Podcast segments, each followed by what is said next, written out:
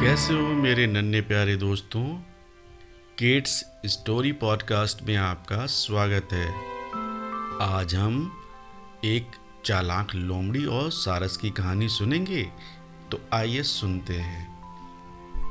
एक लोमड़ी और एक सारस जंगल में रहते थे। उन दोनों में बहुत अच्छी मित्रता थी।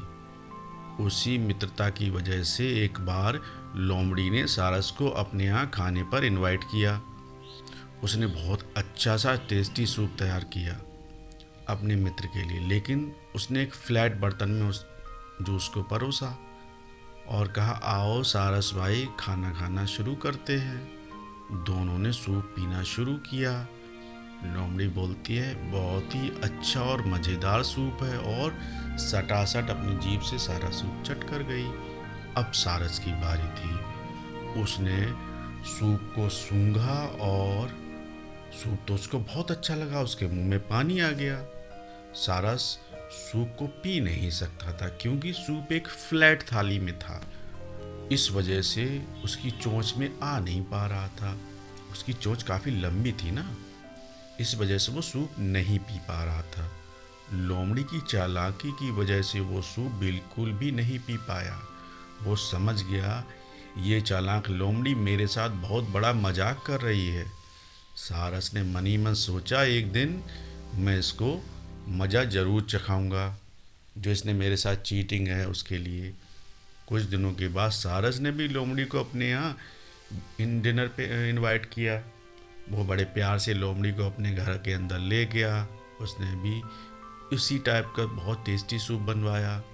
लेकिन इस बार उसने बहुत सकरे मुँह वाली सुराई में सूप को परोस दिया। सारस अब सारस कहता है, आओ लोमड़ी बहन, चलो सूप पीना शुरू किया जाए। अब चूँकि सुराई सकरी और गहरी थी, सारस ने अपनी चोंच उसमें डाली और सारा सूप चट से चट कर गया। अब लोमड़ी को ट्राई करना था। सुराई की गदन पतली होने की वजह से लोमड़ी का मुँह उसके अंदर घुस ही नहीं पा रहा था। उसको तो सूप बिल्कुल चखने को भी नहीं मिला और वो केवल सूप की खुशबू लेकर रह गई। सारस ने मज़ा लेते हुए कहा, ये स्पेशल सूप मैंने तुम्हारे लिए ही बनवाया है। शर्म मत करो, पी जाओ बहन, पी जाओ।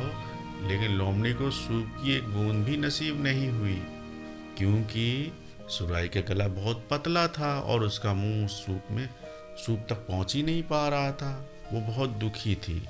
लोमड़ी समझ गई कि सारस उसको सबक सिखा रहा है। जो उसने पिछली बार सारस के साथ चीटिंग की थी, उसी का खामियाजा लोमड़ी को भुगतना पड़ रहा है। आइए मेरे नन्हे प्यारे दोस्तों, इस कहानी से हमें क्या शिक्षा मिलती है वो जानते हैं। ये कहानी हमें बताती है, जैसा बोगे वैसा काटोगे।